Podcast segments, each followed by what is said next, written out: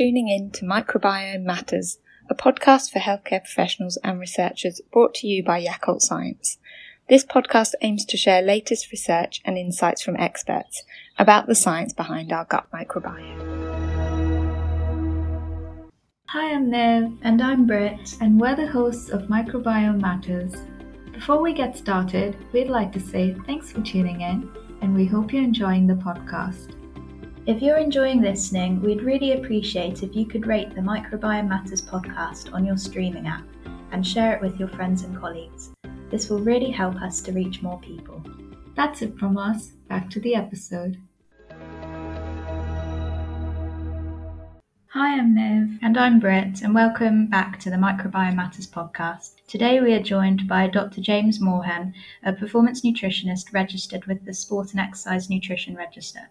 James currently works with professional elite-level athletes and global organisations. Alongside this, James is passionate about supporting individual athletes and clients with their own nutrition, exercise and performance goals. James has spent nine years in higher education and over eight years working in elite-level sport. Today, we are going to be discussing sports nutrition supplements commonly used to support athletic performance, as well as immune function and gut health. Thanks for joining us today, James. Well, good. No, no problem at all. Thank you very much for the invite. Yeah, great to have you. So, since we're going to be talking all about supplements today, could you firstly tell us what is a supplement? Yeah, th- this is a really um, kind of uh, in- interesting and topical question actually at the moment, because there's there's quite a few, uh, uh, I guess, nutritionists working in the applied world that um, have have the decision every single day around what might constitute a supplement versus a sports food. Um, and I guess anyone who's gone through a sport nutrition undergrad or master's would hopefully have read the I O C consensus statement, um, which is yeah basically a consensus statement from some of the world leaders in sports nutrition um, and dietary supplements and the high performance athlete. And I, I'm just going to uh, pull out the, I guess, the section of that paper there, because it's it's what I remind some of my mentee students about all the time. And with the consensus statement of these world leaders, they actually all agree that there's no single definition, either legal or within nutritional science, of what constitutes a dietary supplement.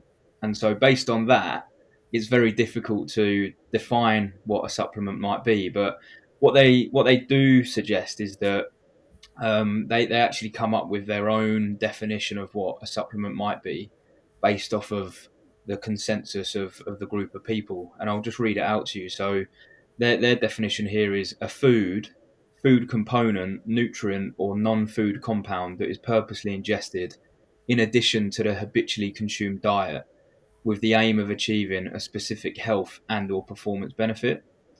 And, and where that becomes really interesting is, I think, the word habitually consumed. So I'll give you a, a good example. There's um, a famous yogurt brand that does a twenty gram protein yogurt that we can buy from most of the supermarkets. And if that product is not necessarily habitually consumed in someone's diet, and the nutritionist is now suggesting that that should be part of your strategy to help you increase your total protein content, then based off of that definition, one nutritionist might term that as a supplement, whereas another nutritionist might term that as a sports food, because at the end of the day, it's a yogurt made from milk protein. So it's quite difficult. It's it's quite difficult to answer that question with a, a real bullet point, this is what it is, because I think it comes down to a little bit of common sense and, and due diligence as the practitioner working with that athlete. Um, and I know you're going to ask me about it later, but what one of the things that we will, will all hopefully one hundred percent make sure is that if we do think it is a supplement and we think that it is above and beyond what somebody would habitually consume, for example, beta-alanine, creatine, collagen protein, things like that, then we would always try and um, obtain the batch certification for that product so that you've got that um yeah, you've got that knowledge that, that it is a tested product. But I don't think you can walk into some of the supermarkets and ask them for a batch certificate for a, a protein-based yogurt. So yeah, l- long-winded way to say that at the moment, there's no single definition uh, agreeable within the literature. Oh, that's really interesting how you mentioned how something might be part of someone's habitual diet, might not be someone else's, and so that can be a supplement for them. Yeah, and what's really interesting is that some of the protein-based yogurts and um, and desserts, I guess, that we're beginning to see on supermarket shelves, some of them are made with um, milk protein, and the others are legitimately just quark, which is a, a type of yogurt that's a little bit thicker. So it's really important that you read the back of that label as a practitioner working with an elite athlete to to, to try and identify, right, is it added protein within the product, or is it protein made from the milk that's within the product? Um, and it's just really important to to kind of get to the bottom of that. Yeah, really valuable knowledge. Um, so are there different categories of supplements that we hear a lot a lot about in sports nutrition? Yeah, um, there, there are different categories. And I think, again, um, anyone that knows me and knows my background, I'm from Liverpool John Moores, and what we try and do there is every, everything is evidence-based. So going back to that consensus statement, um, there are different categories of supplements that um, that you can use, and there's um, a group of supplements that would be used to prevent or treat nutrient deficiencies. So a good example might be during the winter months. Um, we know n- more often than not in the Northern Hemisphere, um, elite athletes tend to become a little bit deficient in vitamin D three, simply because, I mean, I'm looking outside now, it's grey weather, there's no sunlight, and in, in the winter months, the zenith angle of the sun is actually a lot lower, so it's not in the middle of the sky, um, and for that reason, although it might be sunny, we don't we don't get the strength of the sun rays to be able to synthesize vitamin D with, on, on the skin. So, in in that instance, vitamin D three could be a very very useful supplement to be consumed during the winter months um, to try and negate deficiencies that might be present with your athletes.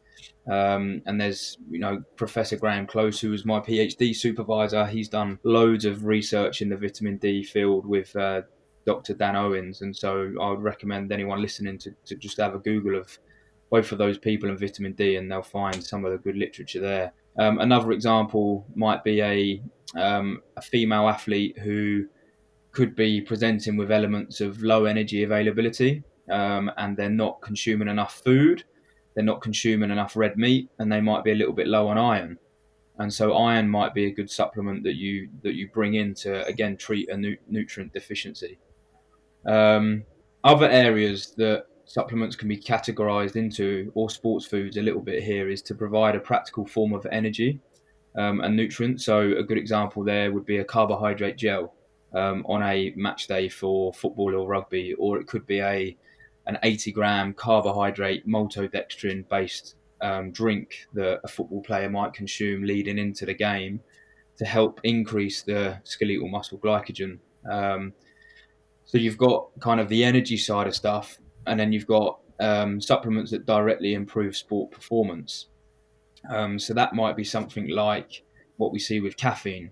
We we know there's a lot of research behind caffeine that would support caffeine's use for cognitive function, and being able to work a little bit harder in the back end of a game when we might be a little bit tired, but we're going to have that caffeine to kind of boost that performance.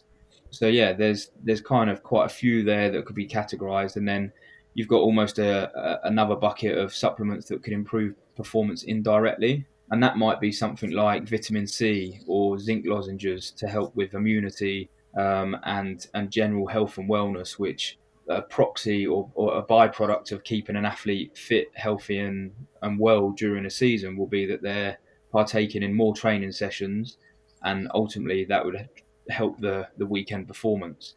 More training that athletes do, they tend to become better at their sport. So there's a, there's quite a few there. Yeah, that's great to hear about the different categories and different supplements that might be used. So you've already started to touch on when you might decide to use certain supplements. Um, but could you take us through how you make this decision to prescribe a supplement to an athlete, and which supplements you choose to prescribe generally? Yeah, so there's, if, if anyone Googles this, they'll be able to find it, but it's, uh, I guess, a supplement decision tree, which uh, the Sport and Exercise Nutrition Register have put their own one out, which has been adapted from uh, an L J M U version. Um, and then people like Asker Jeukendrup, have, he's got his own version. We ended up writing our own version for the England football at the F A. But they're all of similar um, c- kind of content. And the first thing to consider really is is the ultimate question of, should I use this supplement? And things that factor into that decision would be something like the age of the athlete. Um, is is if I've got a thirteen-year-old, should I be supplementing caffeine before a football game at, at the weekend? It's questionable because they might be a little bit too young to have the caffeine. Um, another thing that factors into that is all other relevant training variables considered. So if if an athlete is, um, let's say that thirteen-year-old boy at the weekend is struggling for energy, and, and his first thing that he wants to go for is caffeine, it might be actually that he's just not consuming enough carbohydrates before his training session or match. And so we would go down the food-first approach with that young athlete to say, hey, look, it's not caffeine you're after or you need, it's actually an increase in glycogen availability for your exercise. So you've got the, the first question of, should I use this supplement? Um, if if the answer to that is yes, okay, it's an eighteen-year-old and I'm, I'm happy to give him caffeine, for example, then we look at the level of evidence. So evidence of, of um, efficacy within that particular population. So is there good evidence supporting the supplement? Yes.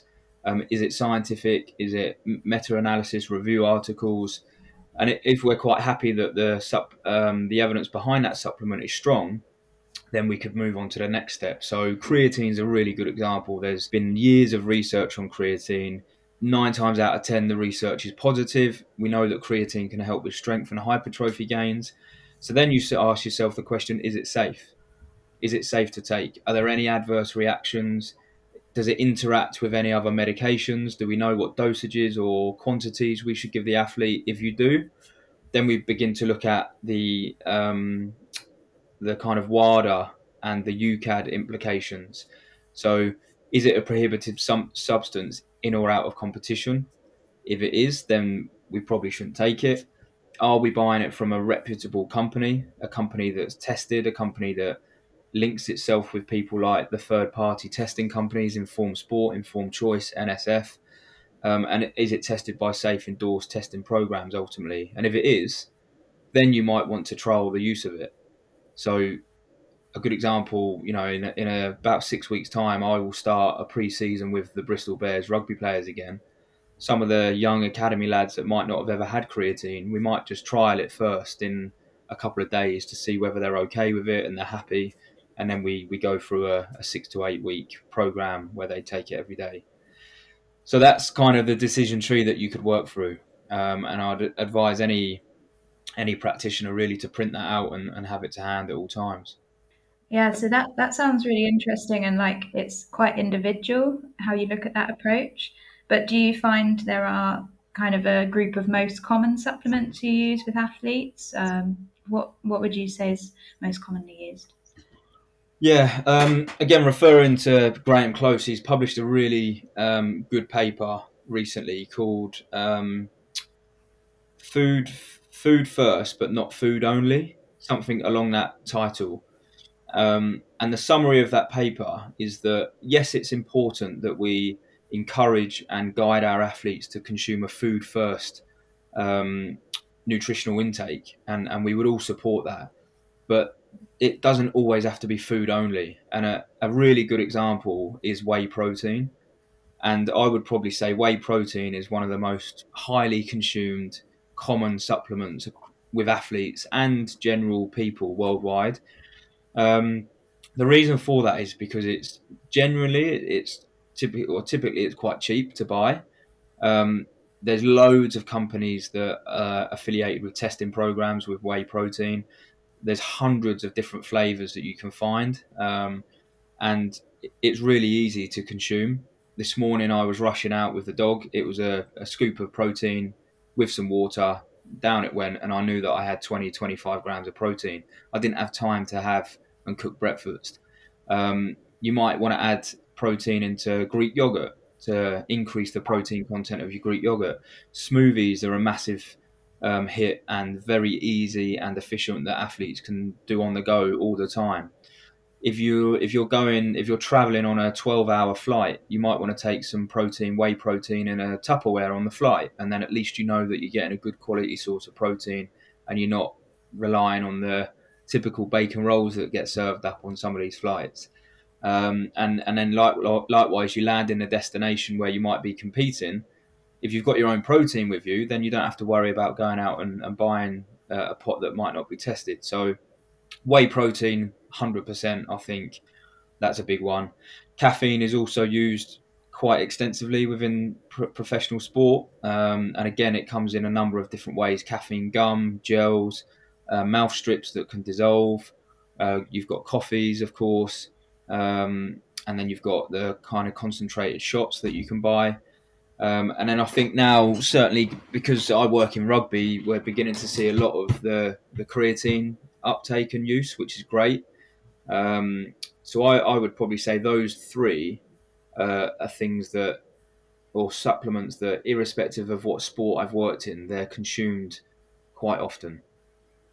Yeah, it's really great that you give all these ex- examples because it puts things into perspective, but also kind of gives you a little bit of information about the practicality of using supplements as well.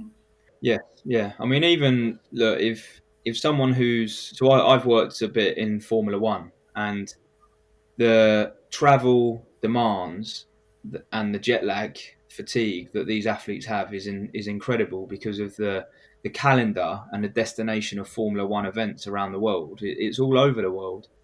So at one point they could be on a night race in Malaysia, and then the following week they're back in Europe and it's a Sunday afternoon race.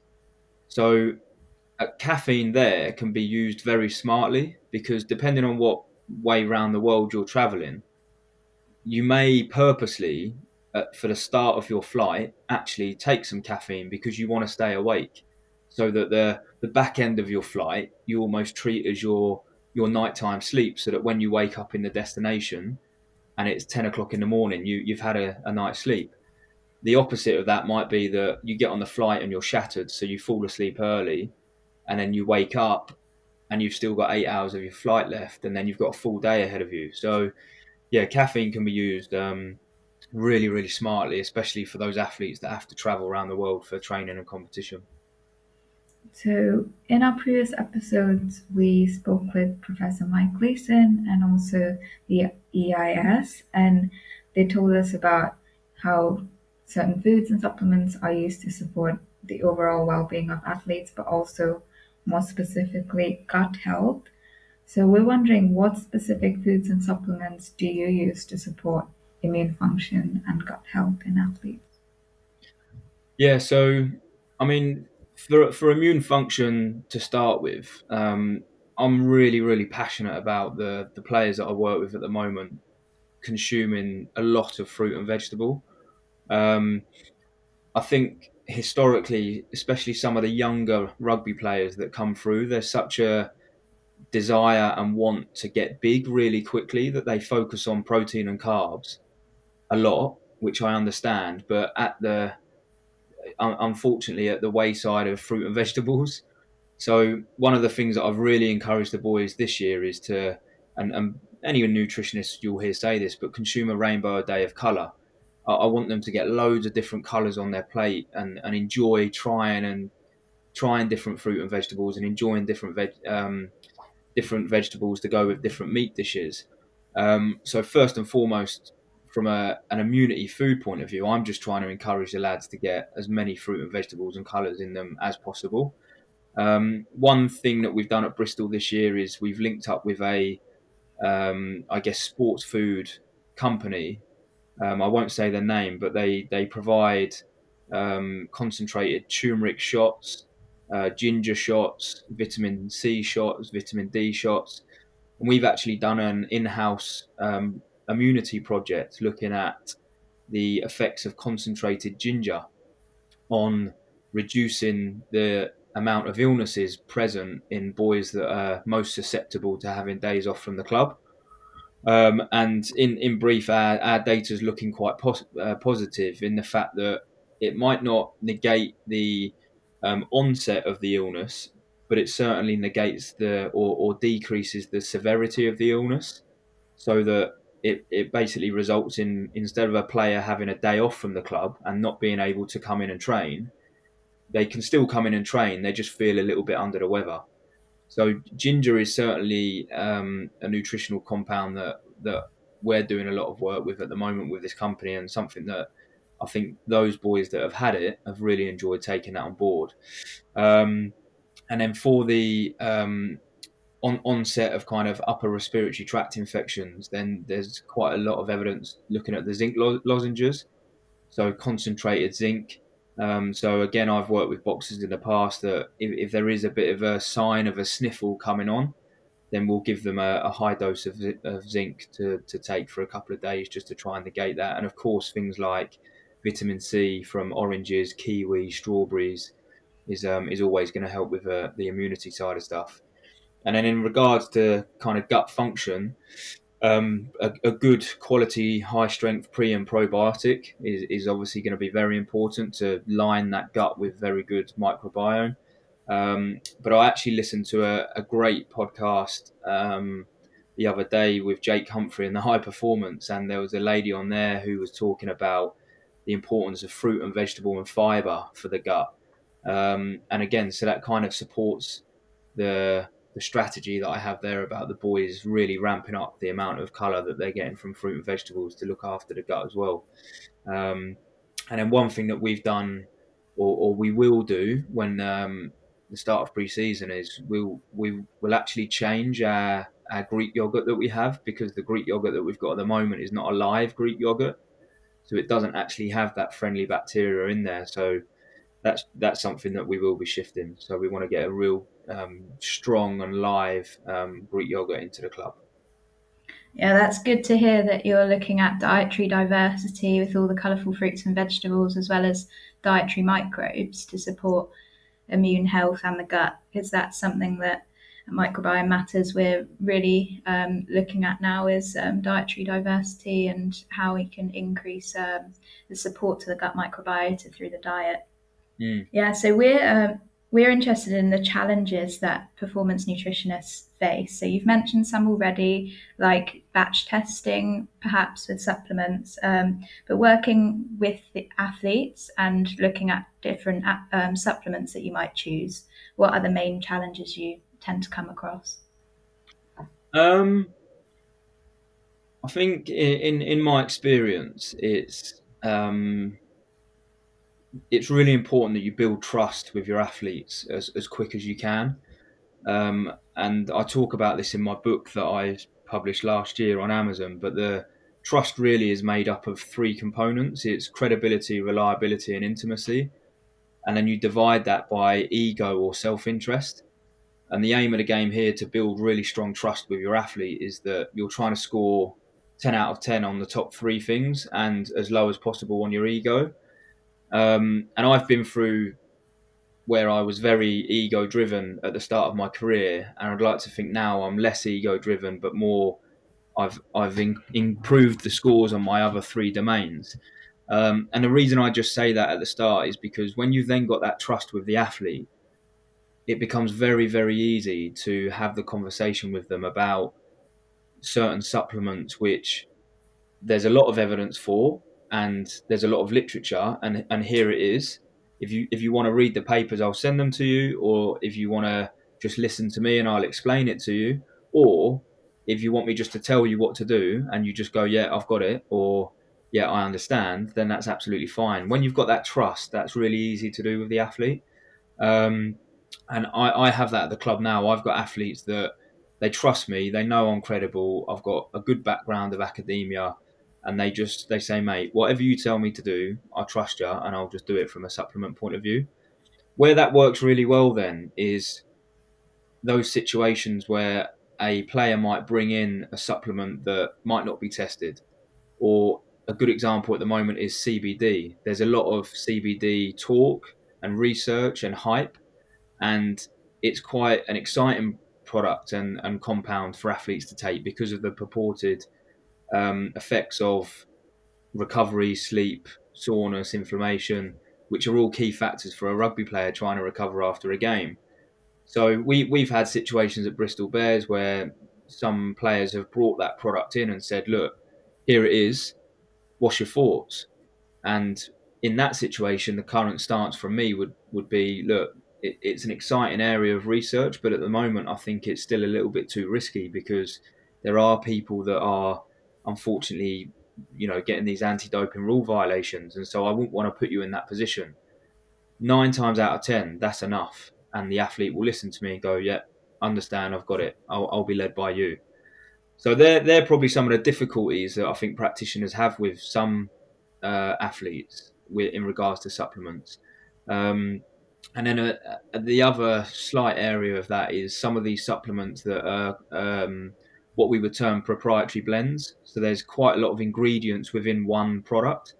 So something like a pre-workout is a good example where, you know, you might have eight or nine different ingredients or compounds within that one pre-workout product. Some of those ingredients will be tested and fine, but other ingredients in there might not.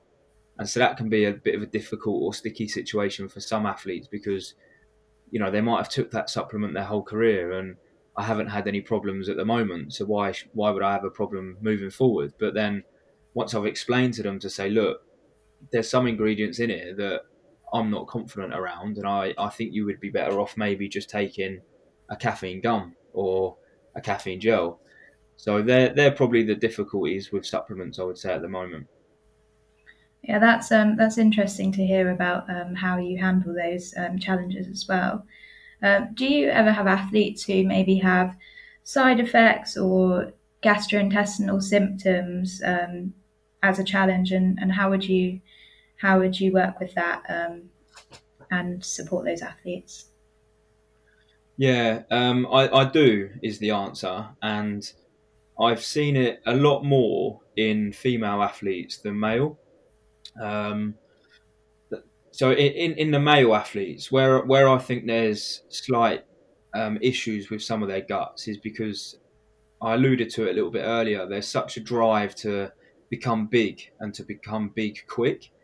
And I think I've seen it with some academy lads that when they consume a lot of protein and a lot of carbohydrates with minimal fibre and minimal fruit and vegetable, when you ask them about, you know, their their quality of their stool and you show them the Bristol stool chart, more often than not, it's it's not a healthy stool that they're passing on a regular basis. And so I then uh, dig a little bit deeper and you find out that actually they're not consuming fibre, they're not consuming green leafy vegetables, there's no broccoli, there's no green beans. And so you begin to think, actually, we might just have an issue here of the fact that you're not getting good quality fibre within your diet. And there's just such an over-reliance on pasta, rice, mincemeat, steaks, chicken.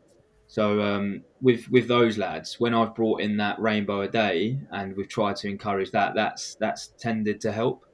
Um, there have been a few situations where players struggle with the kind of gloopy protein shakes, um, especially pre and post training. So some of them aren't too keen on having those shakes um, before or after training. And so what you're beginning to see now is more and more companies are releasing what they would call a clear whey protein, which is almost like a squash, um, a lot easier, a lot softer on the on the stomach to kind of digest. So that's one solution that we brought in for that. Um, and then with the female athletes, where where we see quite a little or uh, a little bit of disruption is in and around their cycle. So depending on what stage they are in their in their cycle, it you know there might be certain products that begin to just give them a little bit of I B S or disruption. Um, so we've had to work quite closely with athletes on that, um, and also athletes that might be a little bit um, lactose intolerant. And so we've we've kind of gone down the route of vegan-based protein um, and, and kept it a little bit cleaner from that point of view, just so that we're not disrupting the gut um, leading into training or post-training. And that, that seems to have been quite effective. Um, and where where I've seen some female athletes struggle is when I've educated them on the the genuine amount of fuel that they need leading into a competition, you know, it might be up in the region of four, five, six grams per kilo of carbohydrate to consume the day before a game to make sure that they're ready and primed from a glycogen fuel point of view. But if that athlete has habitually through their whole career only ever consumed two grams per kilo, then you're asking them to double the amount of carbohydrate going into the body. And some guts are not used to that, and they struggle to process that and digest and absorb it. Um, so there's where you might trial some of that before a competition on a heavier training day to get the gut used to it. Um, and the gut's like any other organ, right? It can be trained and it can be it can be kind of molded into a, a better functioning machine. So um, the increase of carb content on female athletes sometimes proves a, a bit of a problem, but there's always ways you can work around that. Yeah, it's great to see how you work so closely with the athletes and, you know, manage all of these challenges, but also really focus on the research behind these novel supplements. And while we're on the topic of research, as a performance nutritionist working with athletes, what emerging areas of research are you looking forward to learning more about? Yeah, I think for me right now in my particular position, um, I'm about to set up a body composition research project with the rugby union players. So I've done a lot of work in rugby league where we've looked at the position split of um, players and their body composition. But in, in rugby union, it they only ever split the positions by forwards and backs. But within the forwards, you've got hookers, props, second row, back row, flankers. And then within the backs, of course, scrum halves, fly halves, centres, wings. So that's that's an area that I'm looking at driving over the next couple of years. I, I want to to publish and, and generate data on the positions specific body composition of elite rugby union players in the Northern Hemisphere on both male and female uh, squads. So that's something that I'm going to be driving. Um, and then probably a, a bit of an extension on that immunity side of stuff. The the biggest burden on clubs in terms of players being away from the club is is not, well, it, it is injury, but a, a big factor as well is illnesses and, and immunity problems. And I think that they can actually be um, corrected quite easily by, by good nutrition and good food. So again, we're going to see how we can extend that ginger project out and um, and and make yeah that a bigger project, I guess, across the whole whole club. That's really interesting to hear about that upcoming research you have going on, and you know, performance nutrition is a really exciting area, looking after the athletes performance-wise, but also their health. Um, we've got one last question to ask you. It's something we ask all of our guests on the podcast. We'd like to know what's one thing that you do to look after your gut. I would say every single day, um, as many vegetables as possible. Um, and that's from the start of the day to the end of the day. So I, I would say breakfast, lunch and dinner, I've got some good vegetables being consumed. Yeah, that's a great one, you know, um, and you've talked about rainbow a day, so with your athletes, so why not do that yourself too? Yeah, exactly that. Yeah, thank you for joining us today. It was really great to hear all about supplements and how you work with athletes, but also use your performance nutritionist background to make all these practical recommendations. No, all good. Thanks for the invite. And if um, if anyone is keen on learning about performance nutrition as an industry and I guess my journey, but also other people's journeys, then like I said, that that book that I published last year is is titled The Performance Nutritionist. Um, it's on Amazon, and um, I, I think it provides a very unique and in, intricate kind of insight into ten different other practitioners that all work in pro sport and their journeys as to how they've got there and their advice for other nutritionists in the industry. So that's a, a shameful plug at the end there, but I think people would benefit from um, from reading that. Oh yeah, we, we agree actually. Uh, it's a great book, and yeah, so anyone looking to learn more about performance nutrition, check out The Performance Nutritionist by Doctor James Morehen. Thanks for tuning in.